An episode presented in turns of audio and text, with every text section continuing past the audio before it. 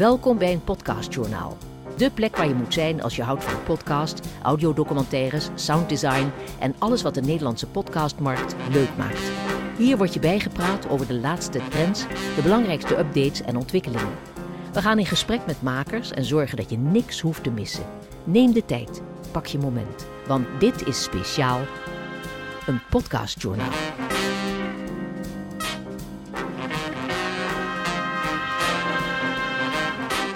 Allereerst hebben we het maandelijkse nieuws. Er gebeurt een hoop. Zo regent het overnames en nieuwe samenwerking in podcastland. De korte podcast schijnt in opkomst te zijn, Joep. En podcasts belanden steeds vaker achter de betaalmuur. Daar is niet iedereen blij mee. Daarnaast, Podimo op de Nederlandse markt. Wat mogen we daar nou van verwachten? Daar praten we over met Anne Jansen van, uh, van Podimo zelf. Ga alsjeblieft een podcast sponsoren waar wel het publiek zit dat je wil bereiken. En we hebben een interview met de maker van de maand. Dat is Frans Pollux, een authentieke podcastmaker en host van onder meer de true crime serie Bloody Sunday in Roermond. Volgens mij moet je voor jezelf het, totale eindpunt van de speurtocht ook nog niet weten. En dan kun je het oprecht wel vertellen. En dan sluiten we af met de Exoot van de maand. Een bijzondere, eigenaardige of excentrieke geniale podcastshow. In deze aflevering spreken we met Martin van Ode. Ik ben ervan overtuigd dat het idee aan zich, dat dit gewoon de toekomst is.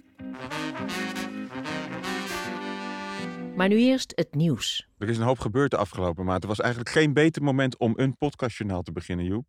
Ja. We hebben het over overnames en nieuwe samenwerkingen. Ja, een heleboel. En eigenlijk al de laatste paar jaar zien we dat er gigantisch veel gebeurt. Ook de grote jongens als Amazon, Apple, Spotify, die zijn bezig om het ene na het andere bedrijf over te nemen en binnen te halen. Uh, ik zelf was afgelopen jaar veel bij Wondery aan het luisteren. Die zijn overgenomen door Amazon. Amazon heeft ook Art19 overgenomen, een belangrijk hostingplatform waar veel Nederlandse makers en bureaus ook uh, gebruik maar van moet maken. ik dat dan zien als een soort van Netflix? Dat ze dus willen er allemaal, net als met Netflix, Disney, HBO, ze willen er allemaal als de kippen bij zijn om de uh, partij te zijn die de abonnees gaat binnenhalen? Ja, nou je ziet ook dat er bijvoorbeeld de strijd tussen Apple en Spotify, uh, die is al een tijdje bezig. Apple die is echt zich uh, ja, tegen Spotify aan het opboksen uh, op podcastgebied. Maar wat je zegt, het Netflix-model, ik denk wel dat de komst van Podimo naar Nederland nu, dat dat wel die kant op gaat. En schijnbaar waren Apple en Amazon ook best wel geïnteresseerd om in die Nederlandse markt te komen. Maar Podimo heeft dus als eerste hè, met de overname van dag en nacht zo'n abonnementsvorm geïntroduceerd hier in Nederland. Dat niet alleen. Je ziet al langer dat ook samenwerkingen zijn tussen bijvoorbeeld de Stroom van Kees de Koning en NRC. Uh, we zien Tony Media, die ook exclusief voor uh, Podimo podcast aan het maken is. Dus er gebeurt een heleboel. Het zijn allemaal pogingen om zo snel mogelijk een serieuze speler te zijn met een substantieel aanbod en luisteraars. Hetzelfde geldt voor de advertenties. De advertentiemarkt, het aanbod daarvan, dat groeit ook. Daarvoor zie je dat er ook steeds meer nieuwe samenwerkingen zijn. Ik noemde net al NRC, die heeft nu ook een samenwerking met Podwave. Podwave biedt ook gigantisch veel podcast aan in Nederland. Dat zijn buitenlandse shows waar je dus in kan adverteren. En dan bereik je Nederlandse luisteraars mee. Dat is ook een markt die hard, uh, hard aan het ontwikkelen is. Dus je ziet eigenlijk de ene naar de andere overname. En ik heb het idee dat de kaarten nu een beetje geschud worden. En dat we de komende tijd nog een heleboel van gaan horen. Dan kwam er ook nog een nieuwsbericht voorbij, Joep. Dat met name eigenlijk oude shows, echt, soms echt wel van jaren geleden, dat die eigenlijk het meest populair en het best beluisterd blijven. Alsof de nieuwe content en de nieuwe podcast het eigenlijk nooit kunnen winnen van wat voorheen al aan goed werk is gemaakt. Grappig is dat. Dat kwam inderdaad uit Amerika. Daar lopen ze sowieso een paar jaar voor op ons. Maar wat ze daar inderdaad zien is als ze naar de top 10 kijken van best beluisterde podcast, dan zijn die allemaal gemiddeld 7 jaar oud. En in de top 50 geloof ik een aantal die niet... staat er geen één bij die de afgelopen twee jaar geproduceerd is. Dus dat betekent dat de shows die al wat ouder zijn, soms al meer dan 10 jaar oud, het meest populair blijven. Je ziet dus ook dat de markt op dit moment aan shows harder groeit dan luisteraars. Dus dat betekent dat ja, elke show krijgt gewoon eigenlijk minder publiek. Het is dus ook steeds moeilijker voor shows om, om dat nieuw, te overtreffen. Oh ja, om nieuw Ik publiek moet zeggen, vinden. jij hebt mij de, de podcast Shittown uit Amerika getipt ooit. En die volgens mij dateert van 2014. Ja, En dat is wel echt by far eh, ja, een van de of de mooiste dingen die ik ooit in audio heb gehoord. En die is inderdaad zeven jaar oud. Maar de podcast die zij onderzocht in die top 10, dat zijn vaak ook wel de always on shows. Weet je wel, de Joe Rogans en zo van deze wereld. Hebben we zoiets ook in Nederland? Hebben wij Nou, ik denk, je moet je dus beseffen dat zij een paar jaar voorlopen op ons. Dus de shows die op dit moment hier populair zijn, en misschien één, twee jaar geleden ook al, Ja. dat zijn de gevestigde namen waarover wij over vijf jaar zeggen van, wauw, die shows worden niet meer overtroffen. Hoe kan het nou dat er gewoon niks meer gemaakt wordt wat populairder wordt dan dat?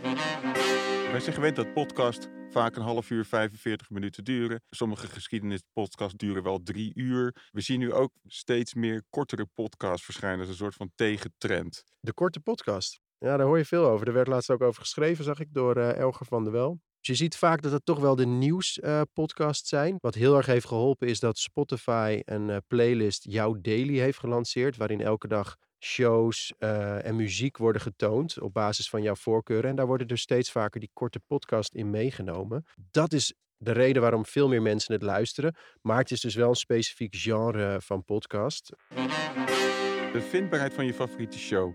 Er is iets raars met podcast. Op YouTube kan je elke video in een handomdraai vinden. Maar het vinden van een podcast die bij jou past, is echt om je door een jungle te wurmen. It's jungle out there. Uit onderzoek weten we dat podcasts het meest worden ontdekt doordat je vrienden hem tippen. Mond-to-mond reclame. Vervolgens social media is heel belangrijk. En podcast reclame. Dus in andere podcast.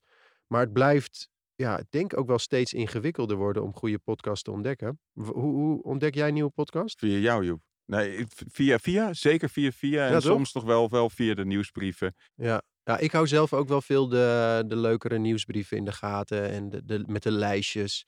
Ja, daar wordt echt goed over nagedacht. Listen, eentje die natuurlijk afgelopen maand is gelanceerd van Ja. het FD. Dat nieuws mochten we niet missen. Nee, ook als je van zakelijke podcast houdt, is dat natuurlijk de toplijst die elke keer wordt gepubliceerd. NRC heeft ook zo'n mooi lijstje, de Volkskrant.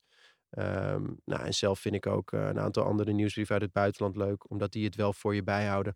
Maar toch werkt het het beste als je het inderdaad van een vriend krijgt of een vriendin die zegt, ah, deze moet je echt verluisteren. Dan hadden we in Nederland natuurlijk al de vrienden van de show.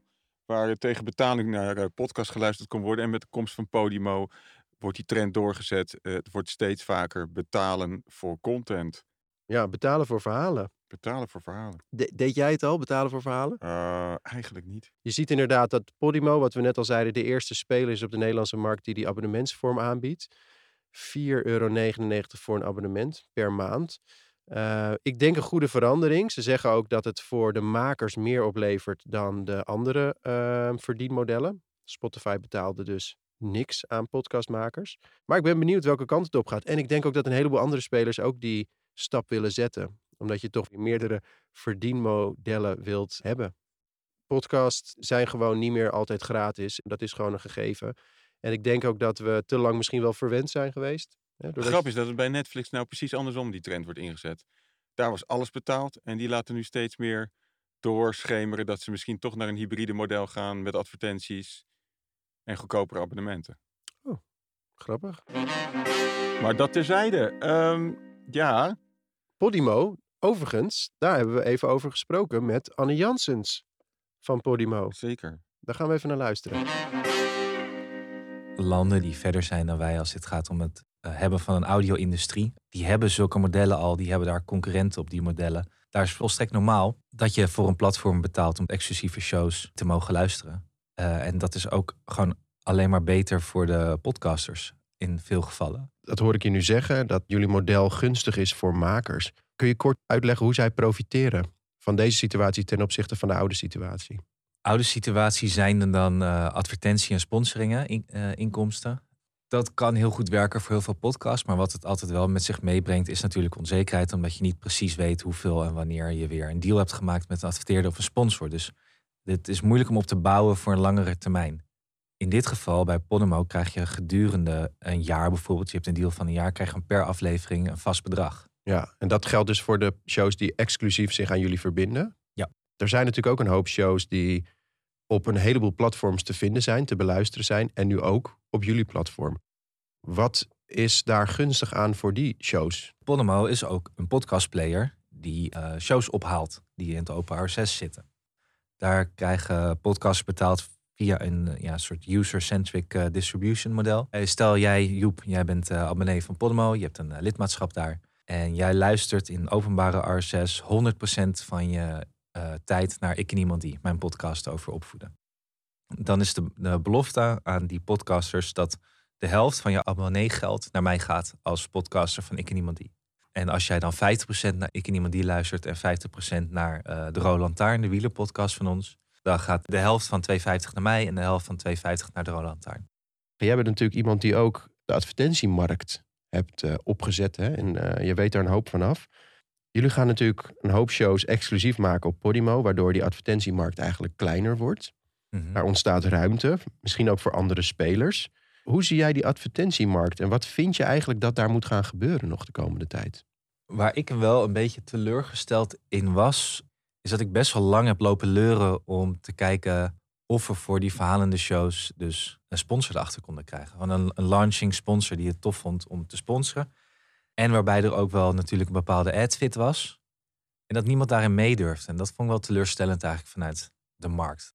Om ook die kant van podcasten te kunnen blijven verrijken en daar makers een kans te geven, denk ik dat adverteerders wat meer vertrouwen in dat, eh, in, in dat genre zouden mogen hebben. Ik krijg nog wel van mails van eh, bedrijven die hun eigen podcast willen maken. En ik zou eigenlijk aan iedereen die dit wil doen oproepen, doe dat alsjeblieft niet. Het is niet eh, boeiend. Het is niet interessant. Het werkt niet. Ga alsjeblieft een podcast sponsoren waar wel het publiek zit dat je wil bereiken. In plaats van dat je heel erg je best gaat doen om eh, via je eigen show een nieuw publiek te bereiken. Ja, daar ben ik het niet mee eens. Weet ik. Nee, want niemand luistert naar een podcast over een merk. Maar je kan als merk wel een enorm vet verhaal vertellen over een domein waar jij je op bevindt. Maar ik denk dat er een paar zijn waarbij dat is gelukt. En dat zijn toevallig de shows die je hebt gemaakt. Dus ere wie ere toekomt. Ja, maar Bij is- KPN is dat gewoon goed gegaan met eh Taboe Talk en Vallen Opstaan. Die we dan samen hebben gemaakt. Omdat dat echt een van de weinige bedrijven waarmee ik heb gewerkt... durfde los te laten wat hun bedrijf eigenlijk is. En die op het onderwerp durfde te gaan zitten. En dat ook echt een vrije hand aan makers durfde te geven. Maar bijna alle meetings die ik over dit soort onderwerpen heb gehad, is dat niet het geval.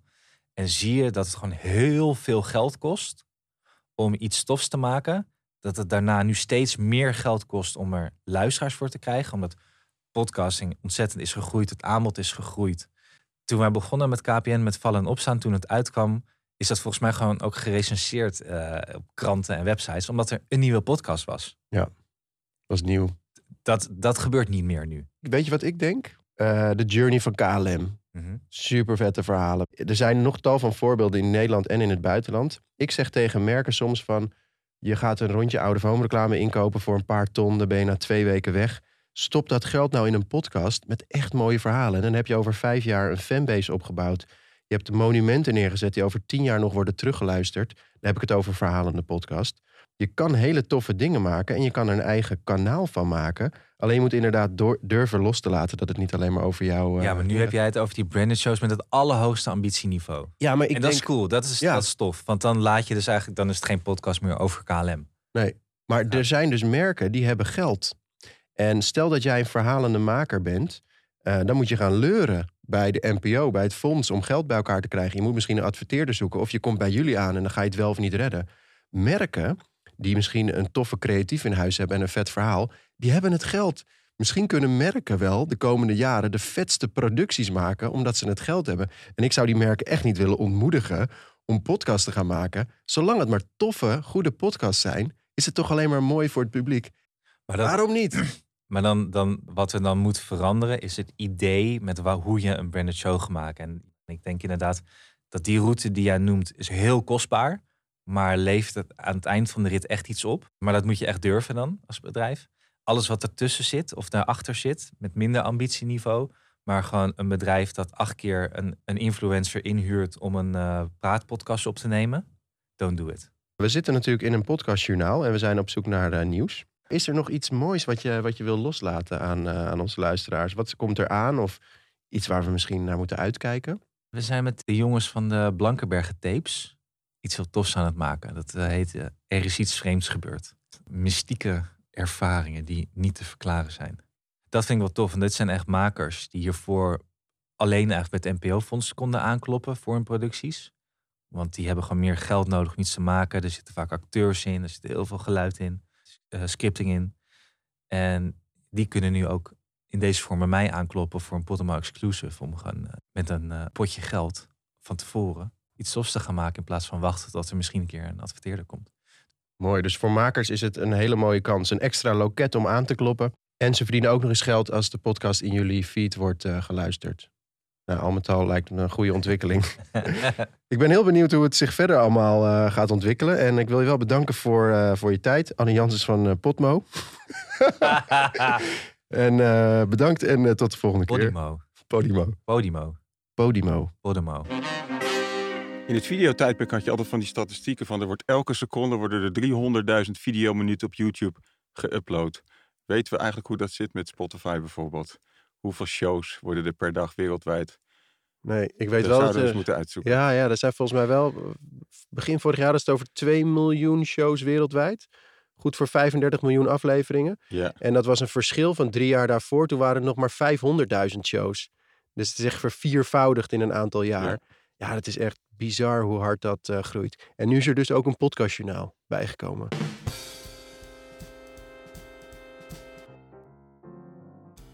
Mag ik u dan nu voorstellen aan de maker van de maand? In dit eerste journaal hebben wij gekozen voor Frans Pollux, podcastmaker bij de NPO. En niet onverdienstelijk, hij heeft twee hele mooie podcasts gemaakt.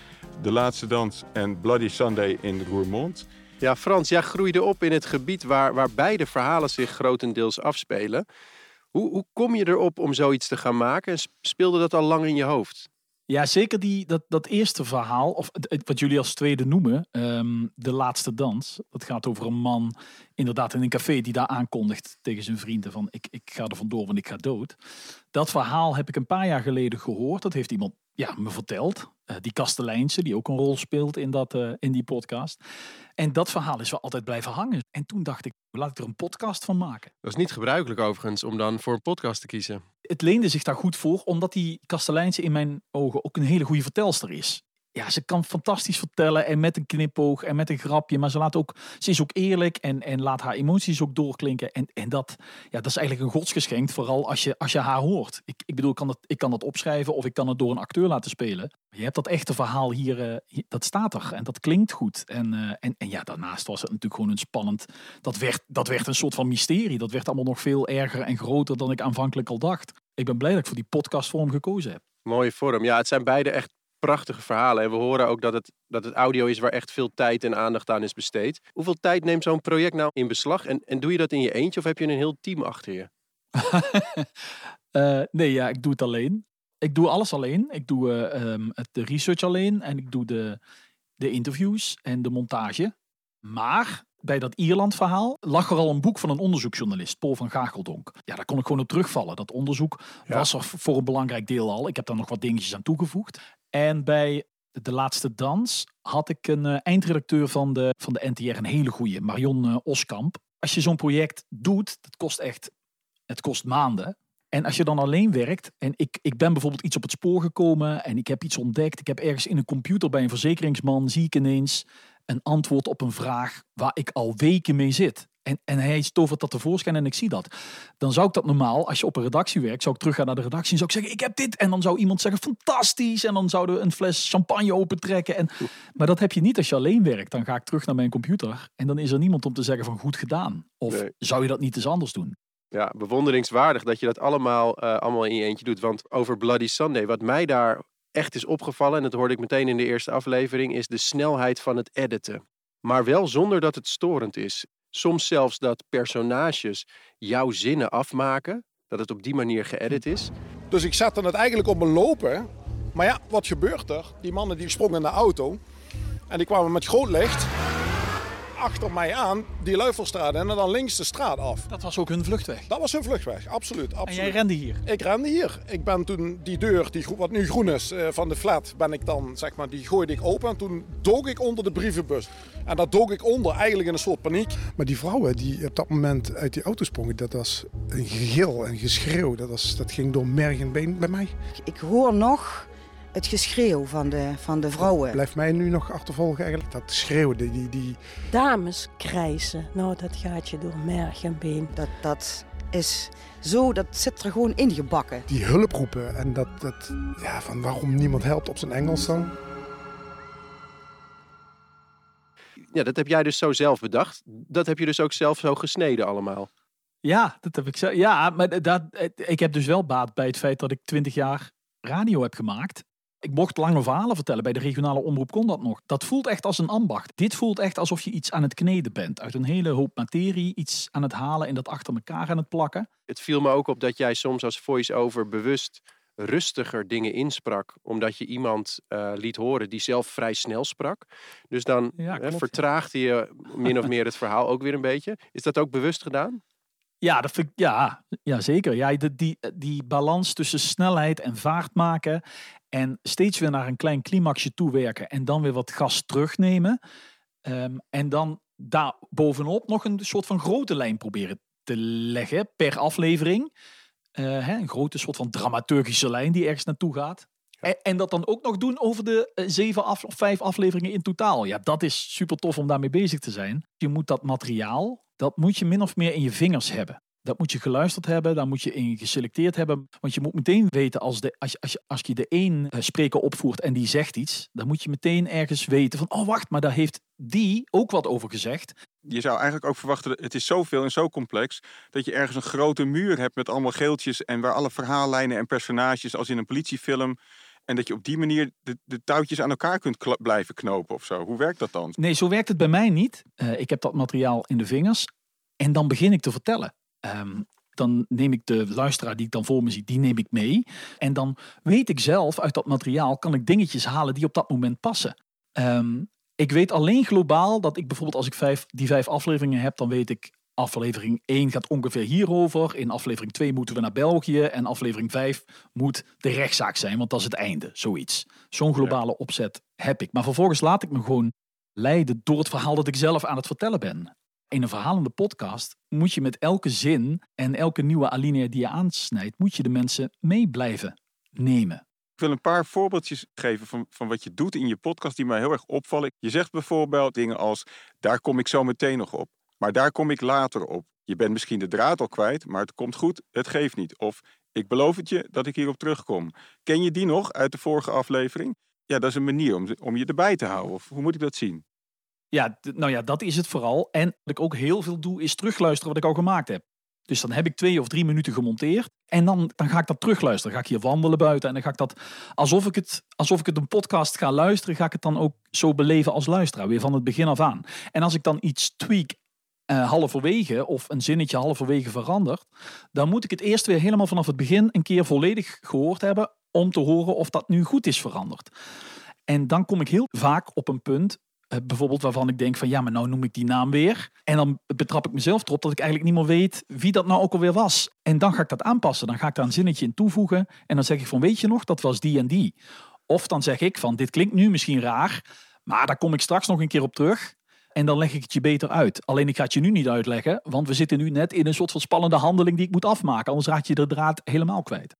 In een van de afleveringen bij Bloody Sunday, daar gaat over de geheime diensten. Of ze willen in ieder geval afwachten tot eh, de cel, de IRA-cel, weer actief wordt. En ze hebben zoiets van, weet je, we doen niks. We wachten tot ze weer een geluidje maken. En dan heb jij besloten om de metafoor van verstoppertje spelen met jouw dochter erin te monteren. En dan horen we jouw dochter die zich verstopt. En dan wordt er geroepen, maak eens een geluidje. Dat vond ik een geniaal, geniaal fragment.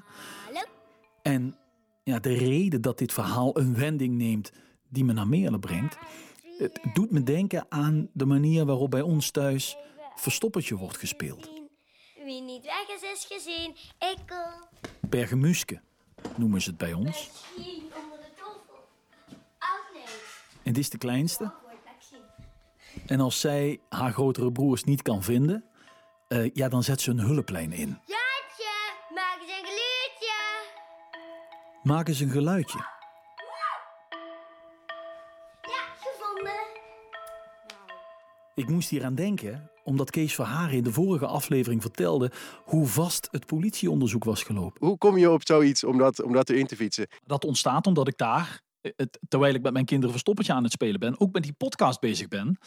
En dan leg ik dat verband tussen eh, die terroristen die niet te vinden waren totdat ze geluid maakten en, en dat broertje van mijn dochter, eh, mijn zoontje, die niet te vinden was. Snap je? Dus die verbanden leg je alleen als je daar op een, eh, op een soort metaniveau de godsganselijke tijd mee bezig bent. Eh, dat is meteen ook zo heerlijk aan dit soort projecten. Dat alles wat je aan het doen bent, zich op de een of andere manier verhoudt tot wat er in je hoofd gebeurt. Dat is tijdelijk een heerlijk gevoel. Nu spreek je natuurlijk het achteraf grotendeels ook in. Maar tegelijkertijd probeer je in zo'n aflevering ook eh, de spanning voelbaar te maken. Maar is het dan eigenlijk niet raar of moeilijk om die dingen die er gebeuren, om die te brengen alsof je voor een verrassing staat, terwijl jij natuurlijk dat inspreekt en al precies weet hoe het allemaal af gaat lopen? Ja, daar, daar, haal je, daar raak je een superbelangrijk punt, een kern. Ik heb eigenlijk twee voorbeelden meteen in mijn hoofd. Jullie, jullie kennen Serial natuurlijk, de moeder aller eh, true crime podcasts. Eh, dat werd gemaakt terwijl het werd gedistribueerd. Dus de aflevering kwam online en vervolgens ging het team werken aan de volgende aflevering, die een week later online kwam. Dus het onderzoek speelde zich ook echt letterlijk af terwijl je aan het luisteren was. Extra spannend, dat maakte het extra goed. Een voorbeeld aan de andere kant is de supergoed gemaakte, uh, wat mij betreft, hè, El Tarangu over een uh, wielrenner uh, waar iets raars mee aan de hand is. En dat is ook super spannend verteld, heel goed gemaakt. Maar daar had ik zelf het gevoel aan het einde, wat jullie nu vertellen, dat moeten jullie al hebben geweten toen jullie aan de podcast begonnen. Dat kan niet anders. Dus toen voelde ik mij als luisteraar een beetje voor de gek gehouden. Ik heb twee manieren om te voorkomen dat dat heel erg gaat overheersen, dat gevoel dat, dat, ik, dat ik je aan het neppen ben, zeg maar. En dat zijn die scènes. Die scènes zijn echt en in die scènes kan ik soms verrast zijn, daar kan een verrassing in liggen. Uh, en ik zorg dat ik het einde nog niet heb uh, als ik begin. Um, maar dat maakt mijn speurtocht volgens mij wel hoorbaar authentieker. Volgens mij moet je voor jezelf het, het, totale eindpunt van de speurtocht ook nog niet weten. En dan kun je het oprecht wel vertellen. Dit heet een podcastjournaal waar je in uh, te gast bent. En in een journaal moet altijd nieuws zitten, Frans. Wat is, wat is je volgende NPO-podcastproject? ik heb een geweldig verhaal weer. Ik sta hier bij het schoolplein. En daar uh, tikt een, um, een man me op de schouder die me, denk ik, kent van, uh, van de regionale televisie of zo, van, van een tijdje geleden. Dus die spreekt mij aan. Die zegt, uh, je, moet, je, je moet die mensen bij de televisie eens vertellen wat ik heb. En hij laat me vervolgens een filmpje zien van iets wat bij hem thuis staat in de garage. Een apparaat. En als het waar is wat hij in dat filmpje beweert dat daar gebeurt, dan verandert dat apparaat niet alleen onze samenleving en Nederland, maar verandert de hele wereld. Die alles overhoop gaat gooien. Ik denk dat het niet waar is, maar hij houdt vol dat het wel waar is en hij wil er nu niet meer met mij over praten. En jij wilde zeggen dat het je ergens aan doet denken. Het deed mij namelijk ook ergens aan denken. Ja, ik heb een tijdje geleden een documentaire gezien over een Nederlander die in de jaren, in, de, in het tijdperk van de DVD ja, of zoiets. Ja, dat is hem. DVD, had hij een manier om zware bestanden te comprimeren. En daar zat die pieper van Philips zat daarin. Nou, dat is een geweldig verhaal. En het is nog niet in een podcast verteld trouwens. Dus ik grijp die kans. Er is een boek, een boek over geschreven, De Broncode. Dat is echt een fantastisch boek. En volgens mij is er ook een documentaire van gemaakt. Dat laatste, dat laatste heb ja. ik gezien, Oh ja, ja. oké. Okay. Ja, echt fantastisch. Ja, maar daar lijkt het, lijkt het heel erg op. Als je dat te pakken hebt met dit nieuwe verhaal, dan wordt het weer een hit natuurlijk. Maar zit Limburg vol met verborgen verhalen of heb jij gewoon een antenne om dingen op te pikken? Ja, ja, dit is geluk. Maar ik denk wel echt dat iedereen, niet, niet alleen elke stad, maar iedereen heeft een verhaal dat het waard is om een podcast van te maken. Als je het goed vertelt. We beseffen dat gewoon niet. Want we zijn die verhalen die, we, die over onszelf gaan of over onze familie zo gewend.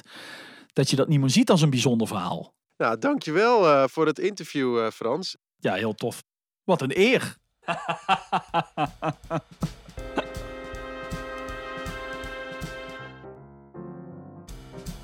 Podcasts zijn er in alle soorten en maten. Maar sommige zijn een beetje apart. Dat zijn de podcast-exoten.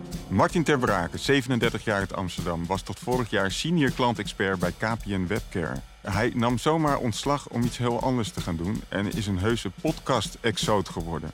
Wat is het idee? Wat is Ode? Um, wij maken privé-podcasts. Nou, om het voorbeeld te nemen, een bruiloft of een uitvaart. Ik of een van de ZZP'ers uit het, uh, uit het team dat ik om me heen heb verzameld komen op locatie en praten ter plekke met aanwezige dierbaren over de personen of personen die gevierd worden. En bij een uitvaart is natuurlijk niet echt vieren. Hoewel, je kunt ook iemands herinnering vieren. Mensen vinden het heel waardevol. En um, is ook een, uh, een bruidspaar wat ik hier heb gedaan uh, in Amsterdam bij het Tropenmuseum. Daan en Josien.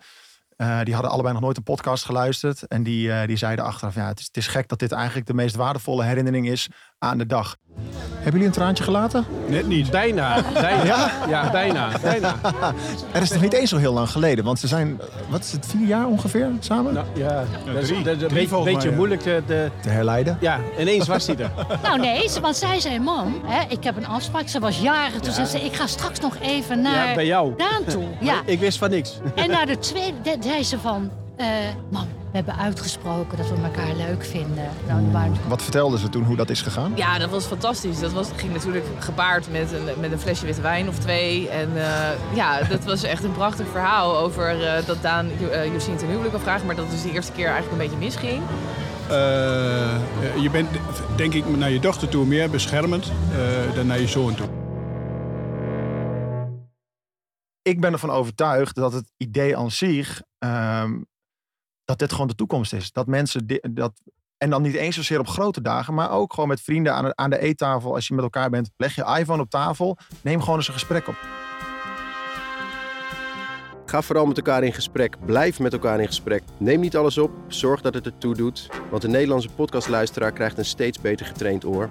En met simpelweg wat gelul kom je niet meer weg. We hebben je laten horen wat er gebeurt in het theater podcast.